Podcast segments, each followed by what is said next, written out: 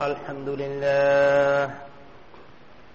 الحمد لله نحمده ونستعينه ونستغفره ونعوذ بالله من شرور أنفسنا ومن سيئات أعمالنا.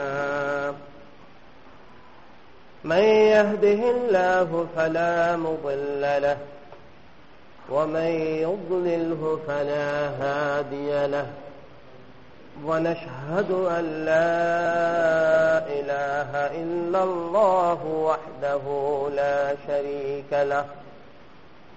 ونشهد أن سيدنا وحبيبنا ونبينا محمد أرسله الله بالحق بشيرا ونذيرا وداعيا إلى الله بإذنه وسراجا منيرا. فقد قال الله تبارك وتعالى في كلامه المجيد وجاءت سكرة الموت بالحق. ذلك ما كنت منه تحيد. وقال تعالى وما محمد إلا رسول قد خلت من قبله الرسل أفإن مات أو قتلا انقلبتم على أعقابكم ومن ينقلب على عقبيه فلن يضر الله شيئا وسيجزي الله الشاكرين. اللهم صل على محمد وعلى آل محمد. كما صليت على إبراهيم وعلى آل إبراهيم. إنك حميد مجيد. اللهم بارك على محمد. وعلى آل محمد كما باركت على إبراهيم وعلى آل إبراهيم إنك حميد مجيد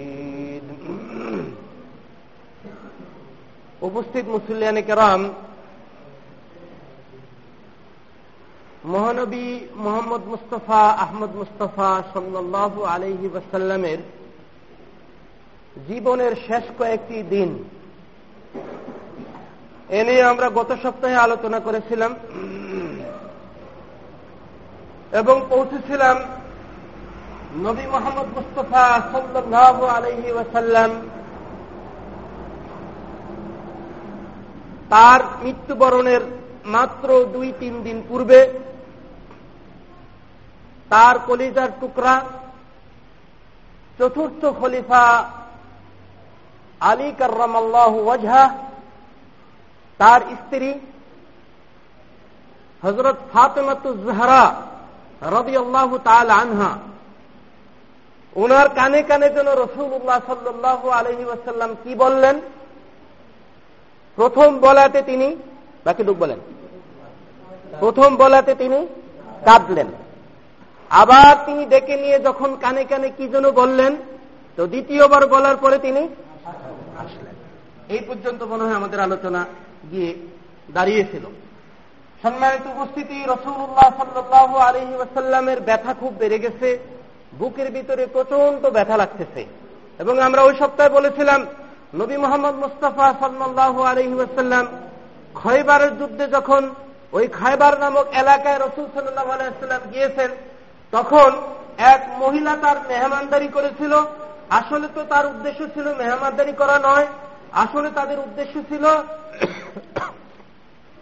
দয়ার নবী রহমতাল্লিল রহমতাল্লিল আলামিন মোহাম্মদ মুস্তফা আহমদ মুস্তফা সাল্লাহ আলহি ওয়াসাল্লামকে এই দুনিয়া থেকে চিরদিনের জন্য যাতে বিদায় করে দিতে পারে এইটাই ছিল তাদের মূল উদ্দেশ্য।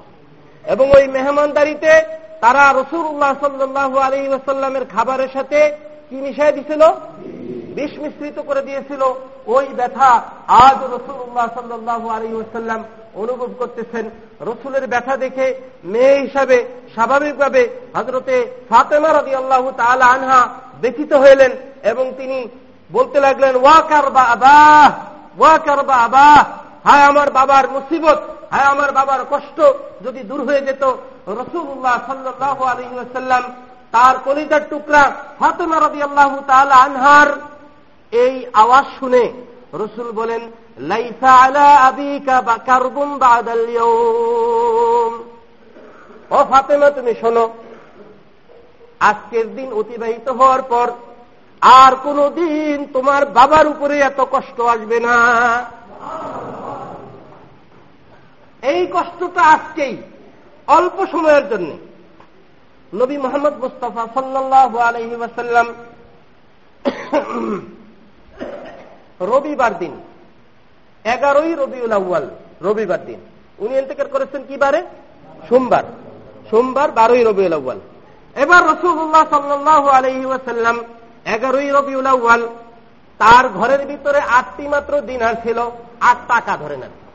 আট দিনার ছিল রসুল্লাহ সাল্লাহ আলহিহাসাল্লাম মাত্র আটটি দিনারের মালিক। এবার রসুল্লাহ সাল্লাহ আলী ওয়াসাল্লাম আল্লাহর উপরে হাওলা করে, তার পরিবারের লোকজনকে আল্লাহর উপরে সুপর্দ করে, তার এই আটটা দিনার তিনি আল্লাহর রাস্তায় সৎকা করে দিলেন। আমিও চলে যাব, আমার যত সম্পদ আছে এই সম্পদগুলিও আমার সাথে চলে যাবে। এবার রসুল্লাহ সাল্লাম তার যে যুদ্ধের সরঞ্জামগুলি ছিল সেই সরঞ্জামগুলি মুসলমানদের মাঝে বন্টন করে দিয়ে দিলেন। ইতিপূর্বে অভাবে পড়ে রসুল্লাহ সাল্লাহ আলহি আসাল্লাম তার যে একটা লৌহ বর্ম ছিল মানে লোহার পোশাক ছিল, এই লৌহ বর্ম রসুল্লাহ সাল্লাহ আলহিম তিরিশ উকিয়া সম্পদের পরিবর্তে এটা একজনের কাছে তিনি বন্ধক রেখে ফেলেছেন আগেই। ওইটা আর উঠানোর মতো তৌফিক রসুল সাল্লাহ সাল্লামের নাই। রসুলের আটটি মাত্র দিনার, এই আটটি মাত্র দিনারও তিনি সৎকা করে দিচ্ছেন।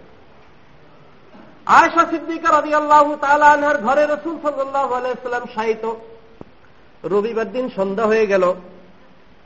সন্ধ্যা হয়ে গেল, ঘরের ভিতরে মানে কুপির ভিতরে কোনো তেল নাই। কীভাবে চারাক জ্বালাবে? তেল তো লাগবে।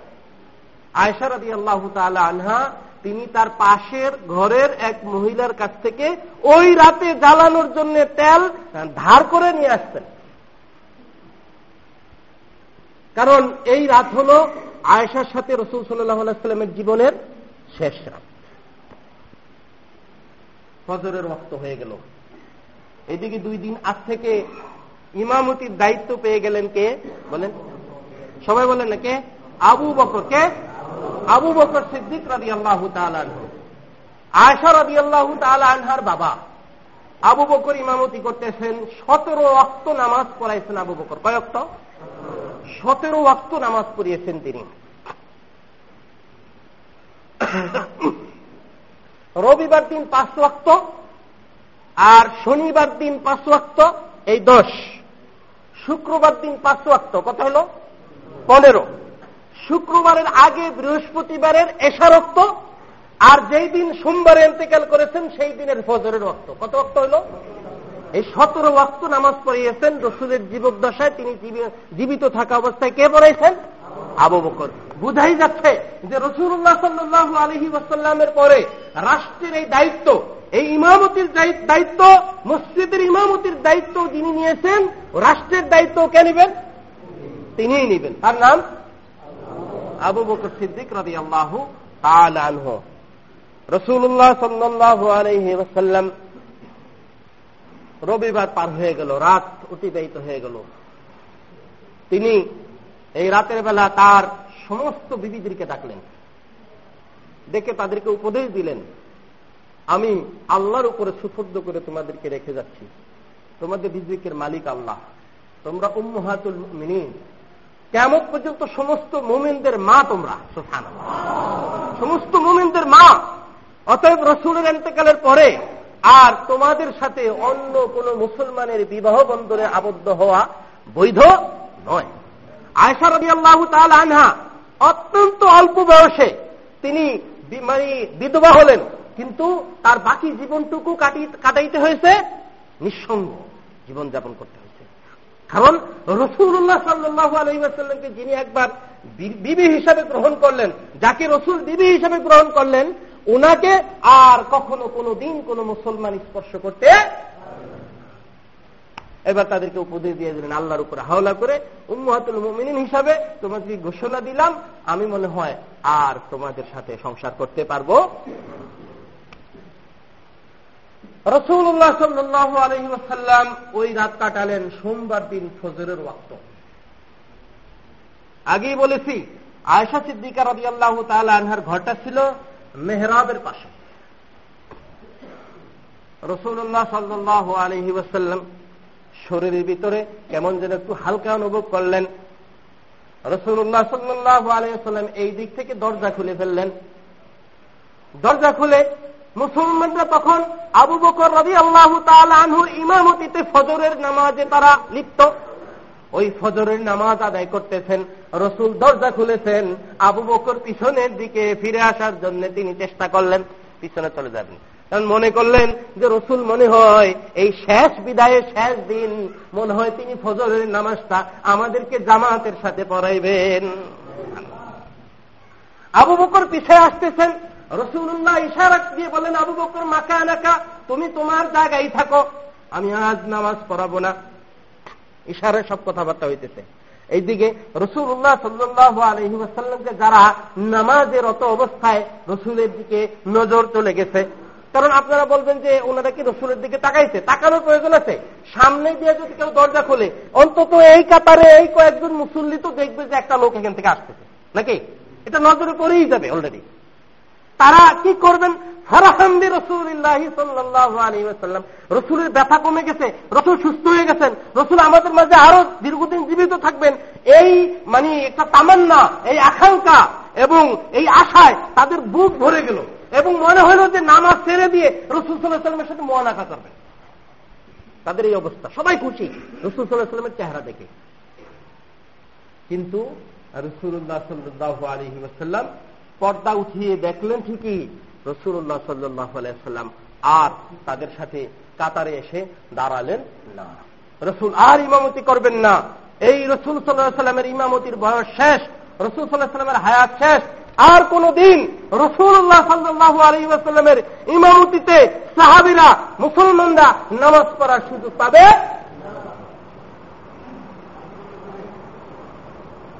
সম্মানিত উপস্থিতি খেয়াল করেন। রসুল্লাহ সাল্লাহ আলহিবাসাল্লাম এবার মুস্কি হাসতেছেন। মুস্কি হেসে রসুল সাল্লাহ আলাইসাল্লামের তাপ বের হয়ে গেল। খুশি খুব খুশি। কেন খুশি রসুল? রসুলের সারা জীবনের এই তেষট্টি বছর জিন্দিগির মধ্যে তেইশ বছর রসুল্লাহ সাল্লাহ আলহিবাসাল্লাম যেই নামাজের মেহনত শিখিয়েছেন, যেই সলাতের মেহনত শিখিয়েছেন, সাহাবিরা সবাই মিলে সেই নামাজে এখন লিপ্ত, এতেই রসুল সাল্লাহ সাল্লাম খুশি। এই জন্য রসুল্লাহ সাল্লাহ সাল্লাম হাসতেছেন। সামনে আসতেছে। রসুল সাল্লাহ সাল্লামের জীবনের সর্বশেষ কথা যেটা সাহাবিদের সামনে সাহাবিদের সাথে রসুল বলেছেন সেই সর্বশেষ কথাটা হল আসলাতু وما ملكت أيمانكم الصلاة والصلاة وما ملكت أيمانكم الصلاة والصلاة وما ملكت أيمانكم আমার জীবনের শেষ ওসিয়ত তোমাদের জন্য হলো নামাজের প্রতি তোমরা যত্নবান হবে রসুল্লাহ সাল্লাহ আলী আসাল্লামের জীবনের সর্বশেষ শিক্ষা কি? বলেন। সর্বশেষ শিক্ষা কি? সর্বশেষে তিনি এই নামাজ দেখে খুশি হয়ে যাচ্ছেন। আর আজ আমরা এই নামাজকে বিদায় দিয়েছি। কেউ রমজানে আসলে নামাজে আসি, রমজান শেষ নামাজে আসি না। কেউ বা ঈদের দুইটা নামাজ পড়ে আবার কেউ বা অধিকাংশ মুসলমান জুমার দিন শুধু নামাজে আসে, কিন্তু বাকি অক্তগুলি নামাজ করে না। তাহলে রসুল সাল্লাহ সাল্লামের জীবন থেকে, রসুল সাল্লাহ সাল্লামের জীবনী থেকে আমি কি শিক্ষাটা পেলাম? এই সিরাতের মাস, সিরাতের আলোচনা হয় রবিউল আউ্বাল মাসে সব জায়গায়। যদিও রবিউল আউ্বাল ছাড়া সারা বছরই রসুল সাল্লাহ সাল্লামের জীবনী আলোচনা করা যায় এবং সারা বছরই রসুলের জীবনী আলোচনা করে সেখান থেকে শিক্ষা গ্রহণ করা দরকার। এই জন্য তো বাংলা এক গায়ক বলেছিল মানে ইয়ের কবিতার আকারে বা গজলের আকারে, রবিউল আউ্বাল তোমারই গান গাই। রবিউল আউ্বাল গেলে তোমায় ভুলে যায়। মানে রবিউল আউ্বাল আসলে তোমার গান গাই। এই দেখবেন এখানে ফিরাতুল নবীর মাহফিল, এখানে মিরাদুল নবী, বারোই রবুল আউ্বালের ছুটি ঘোষণা সরকারিভাবে, নাকি? বারোই রবুল আউ্বালের রসুল জন্মবার্ষিকী, এই সেই অনেক কথা। অনেক পেপার পত্রিকায় লেখা হয়, কিন্তু রবিউল আউ্বাল গেলে আর রসুল সাল্লাহ সাল্লাম এর সাথে আর সম্পর্ক রাখার দরকার নাই। এরকম নাকি? রসুলের সাথে সম্পর্ক, সারা জীবনের সম্পর্ক, রসুলের সাথে সম্পর্ক, ইমানের সম্পর্ক, মুসলমান হিসাবে প্রত্যেকটি মানুষের রসুল সাল্লাহ আলাইস্লামের সাথে সর্বদা সম্পর্ক থাকা দরকার আছে কি নাই? সবাই বলে। এবার রসুল্লাহ সাল্লাহ আলহিসাল্লাম পর্দাটি ঢুকিয়ে দিলেন। নামাজ যথারীতি শেষ হয়ে গেল। আস্তে আস্তে রসুল সাল্লাহ আলাইস্লামের জীবনের সময়গুলি শেষ হয়ে যাচ্ছে। আর মাত্র কয়েক ঘণ্টা বাকি আছে। আর কয়েক ঘণ্টা পরে রসুল্লাহ সাল্লাহ আলহিহাসাল্লাম এই পৃথিবীর মায়া, মহব্বত, ভালোবাসা এই উন্মতকে এতিম করে রেখে রসুল সাল্লাহ আলাইসাল্লাম পরপারে চলে যাবেন। রসুল এর আগে অসিয়ত লেখার জন্য ডাকছিলেন সাহাবিদেরকে, ও সাহাবিরা, আসো। আমি তোমাদের কাছে একটু অসিয়ত লিখে দিই। তোমরা আমার কাছে কিছু কাগজ নিয়ে আসো তো। রসুল্লাহ সাল্লাহ আলহি ওসাল্লাম বলছেন আক্তুব লেখুন লাম তাদুল্লু বাদি। আমি তোমাদের জন্য এমন একটা উপদেশ লিখে যাব, যেই উপদেশ মেনে চললে তোমরা কখনো গোমরা হবে না। তখন একদল সাহাবিরা বললেন যে হ্যাঁ কাগজ আনা হোক। উমর রবি আল্লাহ তালু বললেন যে, না কাগজ আনার দরকার নেই। হাসবুকুল কিতাব তোমাদের হেদায়তের জন্য আল্লাহ যে তেইশ বছর জিন্দিগিতে কিতাবুল্লাহ নাজিল করেছেন, কোরআন নাজিল করেছেন, এই কোরআনই তোমাদের সারা জীবনের হেদায়তের জন্য যথেষ্ট হবে। ওই কোরআনের ব্যাখ্যা স্বরূপ রসুল সাল্লাহ সাল্লাম হাদিসের ব্যাখ্যা দিয়ে গিয়েছেন। হাদিস আকারে রেখে গিয়েছেন ওগুলি আমাদের জন্য যথেষ্ট। রসুল সাল্লাহ সাল্লামের মনে ব্যথা, রসুলের প্রাণে ব্যথা, রসুলের বুকে ব্যথা, রসুল্লাহ সাল্লাহ আলাইসাল্লামকে এখন আর কষ্ট দিয়ে কোনো লাভ নাই, কষ্ট দেওয়ার দরকার নেই। মতবিরোধ সৃষ্টি হয়ে গেল। একদল বললেন, কাগজ আনা হোক আরেক দল বললেন যে, কাগজ আনা না হোক। আওয়াজ বেড়ে গেল রসুলের মাঝে। রসুলের সামনে আওয়াজ বেড়ে গেল। হাত্তা কাসুর আল্লাহ তালাফ মতবিরোধ করতেছেন রসুলের সামনে। আর আওয়াজ বেড়ে গেল। রসুল্লাহ সাল্লাহ আলাইস্লামের সাথে শব্দ করে রসুলের সামনে আওয়াজ করে কথা বলবে, এটা রসুলের সামনে গাদবি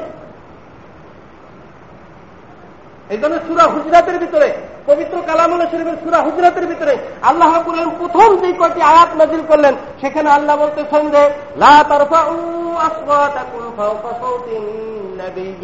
তোমরা নবীর সামনে, নবীর কথার উপরে তোমাদের আওয়াজকে উঁচু করো না। নবীর আওয়াজের উপরে যদি তোমাদের আওয়াজ উঁচু হয়ে যায়, আর নবীর সামনে যদি বেদবি হয়ে যায়, তাহলে আন্তাহাবাতা আমার হুকুম তোমাদের অজান্তেই তোমাদের পিছনের সবগুলি ন্যাক আমল বরবাদ হয়ে যাবে বলেন নবীর ওয়ারিস আলমুলামারা কেমন পর্যন্ত থাকবে আলেমুলামা নবীর নবীর সামনে যেরকম উঁচু আওয়াজে কথা বলা যায় না, আলেমদের সামনে এরকম উঁচু আওয়াজে কথা বলা বেয়াদবি এবং আলেমদের সামনে যারা বেয়াদবি করে, ওই সমস্ত বেয়াদবের শিক্ষা এই পৃথিবীতে থাকা অবস্থায় পেয়ে যায়। আল্লাহ আমাদের সবাইকে আবাদত করুক, সবাই বলে নামে সম্মানিত উপস্থিতি, এবার রসুল্লাহ সাল্লাহ আলহি ওয়াসাল্লাম, উনি ওনার সামনে আর কাগজ আনা হলো না। উনি আর কিছু লিখতেও পারলেন না। তো ওসিয়ত তিনি করলেন। এক নম্বর ওসিয়ত হল জাজিরাতুল আরব থেকে আউসা বিখরাজিল ইহুদি ওয়ান নাসারা ওয়াল মুশরিকিন মিন জাজিরাতিল আরব।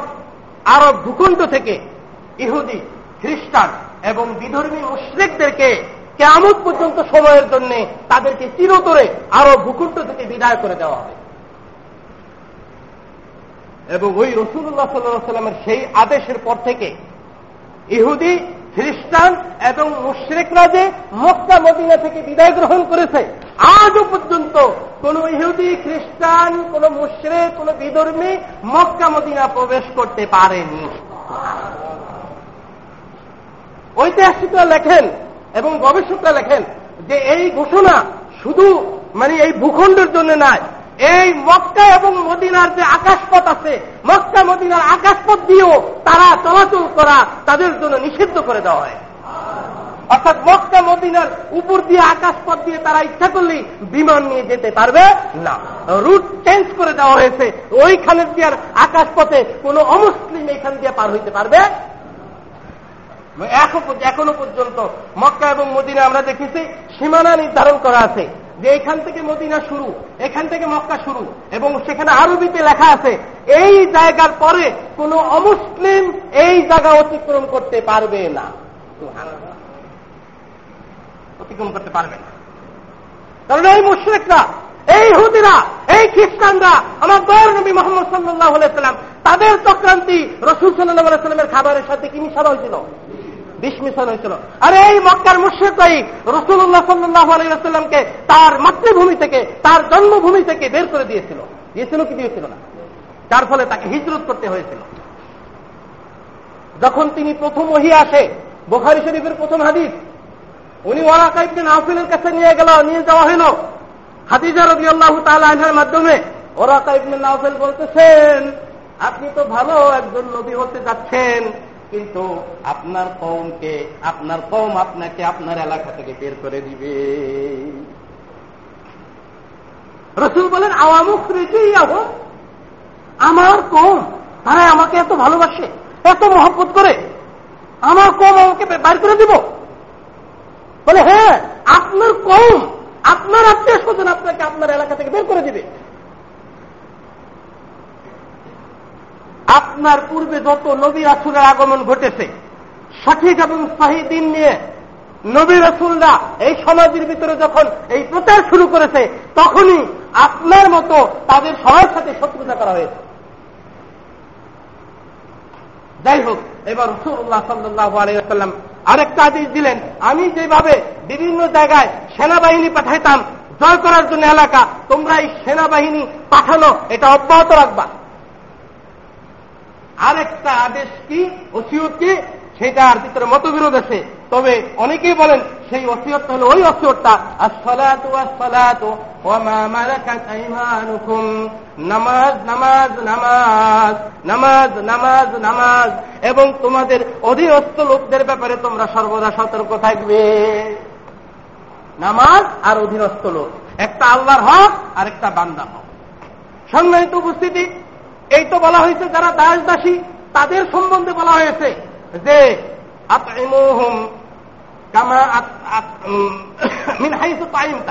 তুমি, তোমরা তাদেরকে ওই খানাই খাওয়াও যেই খানা তোমরা খাও।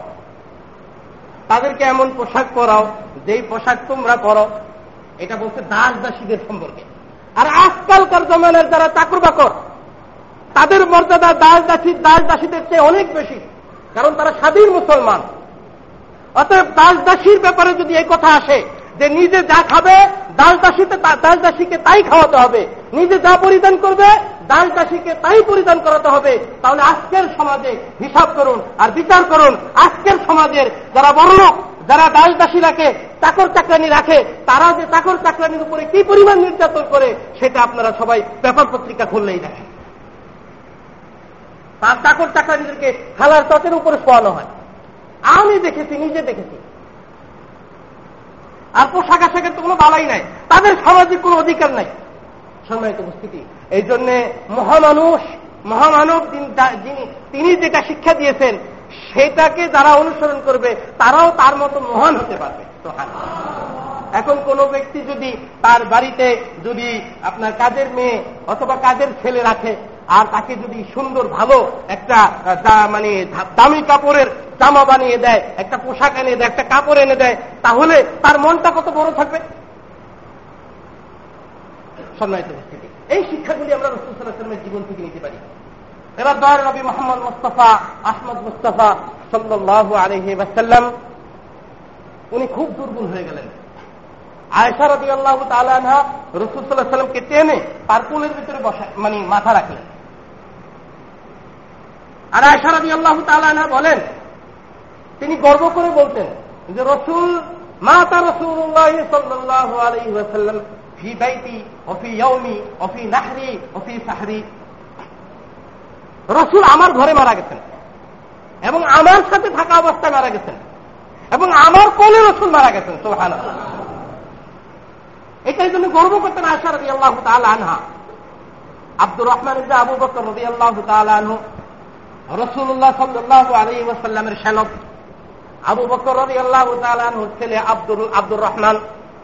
উনি মেসোয়া করতেছেন আর রসুল্লাহ সাল্লাহ আলী ওয়াসাল্লামের সামনে দাঁড়িয়ে আছেন। রসুল চোখ তুলে দেখলেন যে আব্দুর রহমান মেসোয়াক করতেছে। আর রসুল সাল্লাহামের সারা জীবনের একটা প্রিয় আমল ছিল সর্বদা যে আমলটা করতেন সেটা কি? ঘরে প্রবেশ করলেও মেসোয়াক ঘর থেকে বের হওয়ার সময় মেসোয়াক শোয়ার পূর্বেও মেসোয়াক আবার ঘুম থেকে জাগ্রত হলেও মেসোয়াক রসুল আবার ঘোষণা করে দিয়েছেন রব মেসওয়াক করলে মুখ পরিষ্কার হয় আর রব সন্তুষ্ট হয়। মেসওয়াক করলে কি হয়? মুখ পরিষ্কার হয় আর কি হয়? রব সন্তুষ্ট হয়। তাহলে মেসওয়াক করার দরকার আছে কি নাই? আরেকটা আদর্শ ধরে রাখেন, মেসওয়াক করব আমরা। শুধু ব্রাশের উপরে খেলতে হব না। ব্রাশ ব্যবহার করেন, আলহামদুলিল্লাহ, না যায় না, নিষিদ্ধ না। অবশ্যই করবেন, বেরাজ করেন। কিন্তু সবাই মুসলমান হিসাবে রসুলের মহব্বত করে আজকে এই মাহবিল থেকে আমরা প্রতিজ্ঞাবদ্ধ হই যে রসুল সালাম যেভাবে গাছের ডাল দিয়ে মেসাজ করতেন, আমরাও সবাই এইরকম গাছের ডাল দিয়ে মেসাজ করব ইনশাআল্লাহ। আল্লাহ আমাদের আমল করার তফিক সবাই বলে না এবার রসুল সাল্লাহ সাল্লাম মেসোয়াকের দিকে তাকায় আসছেন। আয়সা রদি আল্লাহ তালা বললেন, ইয়া রসুল আল্লাহ আপনি কি মেসোয়াক করবেন? রসুল মাথা নেন মানে কি? হ্যাঁ। আব্দুর রহমানের কাছ থেকে মেসোয়াকটা এনে মেসোয়াকের আরেক মাথা রসুল সাল্লাহ সাল্লামের মুখে দিয়ে দিলেন। কিন্তু শরীর তো দুর্বল হয়ে গেছে। এখন তো তার জীবনের শেষ মুহূর্ত। এখন আর আগের জোয়ান কিন্তু নাই। রসুল সাল্লাহ সাল্লামের এই মেসোয়াকটা কারণ মেসোয়াকের যেই অংশ দিয়ে দাঁত মাজা হয়, সেই অংশটা ব্যবহার করার কারণে সেটা নরম থাকে, চিবানোর কারণে। কিন্তু পিঠ মানে আরেকটা মাথা, সেটা কি নরম থাকে? কিন্তু রসুল সাল্লাহ সাল্লাম খুব শক্ত অনুভব করতেছেন। তেষট্টি বছর বয়স তো, খুব শক্ত অনুভব করতেছেন। আয়সারাদি আল্লাহ তালা বলতেছেন, ইয়া রসুল্লাহ আমি কি মেসোয়ারটাকে নরম করে দিব? সুলহান রসুল মানে নরম করে দাও। আয়সার আরেকটা গর্ব, যে রসুল সাল্লাম শেষ দিন এবং শেষ মুহূর্তে আমার কোলে বিদায় নিয়েছেন, আমার ঘরে বিদায় নিয়েছেন, আমার পালায় বিদায় নিয়েছেন, আরেকটা জিনিস হয়েছে, আমার মুখের লালার সাথে রসুল সাল্লামের মুখের লালা মিশেছে। আশারতি আল্লাহ তালা নরম করে দিলেন, রসুল সাল্লাম দাঁত মেসোয়াত করলেন। কয়েকটা ঘষা দেওয়ার পরে এবার রসুল সাল্লাহ সাল্লামের হাত আস্তে দুর্বল হয়ে পড়ে যাচ্ছে। কেমন যেন শরীরের অংশগুলি জোড়াজোড়িগুলি ছেড়ে দিচ্ছে। অন্তিম সজ্জায় সাহিত্য রসুল্লাহ সাল্লাহ আলহিমকে এরপরে রসুল্লাহ সাল্লাহ আলাইসাল্লাম যে কথাটা আমি আগে বলেছিলাম আসলাতু আমা মালাকাত আইমানুকুম। আসলাতু আমা মালাকাত আইমানুকুম। নামাজ। নামাজ। আর অধীনস্থ লোক। নামাজ। আর অধীনস্থ লোক। অধীনস্থ লোক। নামাজের ব্যাপারে সবাই সতর্ক থাকব তো ইনশাআল্লাহ। নামাজের ব্যাপারে সবাই সতর্ক থাকে, সবাই বলেন না, ইনশাআল্লাহ। আল্লাহ আমাদের সবাইকে কবল করে, সবাই বলেন আমি আর অধীনস্থ লোক, তাদের ব্যাপারে সবাই সতর্ক থাকবেন। চাকুর নাকুর যারা আছে, তাদের ব্যাপারে ইনশাল্লাহ সবাই সতর্ক থাকবেন।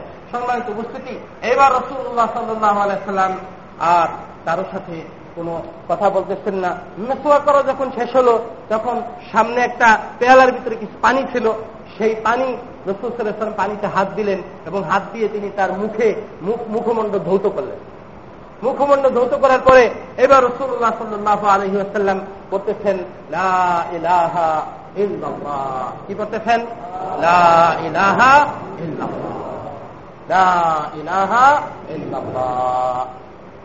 এরপরে রসুল সাল্লাহ আলাইসাল্লাম করতেছেন مع الذين أنعمت عليهم من النبيين والصديقين والشهداء والصالحين اللهم اغفر لي وارحمني اللهم إلى الرفيق الأعلى রসুলের জীবনের শেষ বাণীগুলি কারোর সাথে নয় উনি কথা বলতেছেন আল্লাহর সাথে সরাসরি মাল্লাদিনা নাম তো আলাইহিম ও আল্লাহ আমি তাদের সাথে মিলিত হতে চাই। নামতা আলহিম যাদের উপরে আপনি নিয়ামক বর্ষণ করেছেন। মিনান নাবিন তারা নবী। অসিদ্দিকিন তারা সিদ্দিকিন। সত্যবাদী। ও সুফাদা এবং তারা শহীদ। ও সালেহীন, এবং তারা নেকার এই গোষ্ঠীটা, যাদের উপরে আপনি কি করেছেন, নিয়ামত বর্ষণ করেছেন দিনের নিয়ামত বর্ষণ করেছেন, আপনার ভালোবাসার নিয়ামত বর্ষণ করেছেন, ওরা যেই জায়গায় চলে গেছে, আমিও সেই জায়গায় চলে যেতে চাই। এরপরে বললেন আল্লাহ ফিরলি আল্লাহ তুমি আমাকে মাফ করো ওরহামনি তুমি আমার উপর অনুগ্রহ করো। এইভাবে রসুল্লাহ সাল্লাহ আলহি সাল্লাম এই কথাগুলি বলে রসুল্লাহ সাল্লাহ আলাইসাল্লাম কালেমা শরীফ, কালেমার এক অংশ আর কি, লা ইলাহা ইল্লাল্লাহ, লা ইলাহা ইল্লাল্লাহ। এরপরে রসুল্লাহ সাল্লাহ আলহি সাল্লাম আর কোনো কথা বললেন না, আর কোনো আওয়াজ করলেন না। দুপুরের পূর্বে সালাত দোহা, এরশাকের পরে দোহা রক্ত মানে চাষতের নামাজের রক্ত, ধরেন দশটা এগারোটা হবে এরকম, এই সময় রসুল্লাহ সাল্লাহ আলহিহাসাল্লাম এই আমাদের সবাইকে এতিম করে তিনি চলে গেলেন মহান রফুল আলমের কাছে। ইলার রফিক আলা বলে ইলার রফিক আল্লাহ রফিক আল্লাহ আলা। আল্লাহ, হে আল্লাহ, আর রফিক আলা উঁচুতে যেই বন্ধু আমার জন্য অপেক্ষা করতেছে, আমি সেই বন্ধুর সাথে মিলিত হয়ে গেলাম। কথা বলে রসুল্লাহ সাল্লাহ সাল্লামের হাত পাও ছেড়ে দিল। এরপরে রসুল্লাহ সাল্লাহ আলী সাল্লাম দুনিয়া থেকে শেষ বিদায় গ্রহণ করলেন। ইন্না আলিল্লাহি ইন্না আলিল্লাহি ইন্না ইলাইহি রাজিউন। রিদওয়ানুল্লাহ আজমাইন। এই বিদায় তারা কেউ সহ্য করতে পারতেছেন না। বিশেষ করে হজরতে উমর ফারুক রবি উনি তো জোর আওয়াজে বলতেছেন, জোর আওয়াজে বলতেছেন। إن المنافقين يزعمون أن رسول الله صلى الله عليه وسلم مات لا বলে মুনাফেকরা বলা বলি করতেছে রসুল সাল্লাহ সাল্লাম নাকি মারা গেছে রসুল ইন্তেকাল করছে না হতে পারে না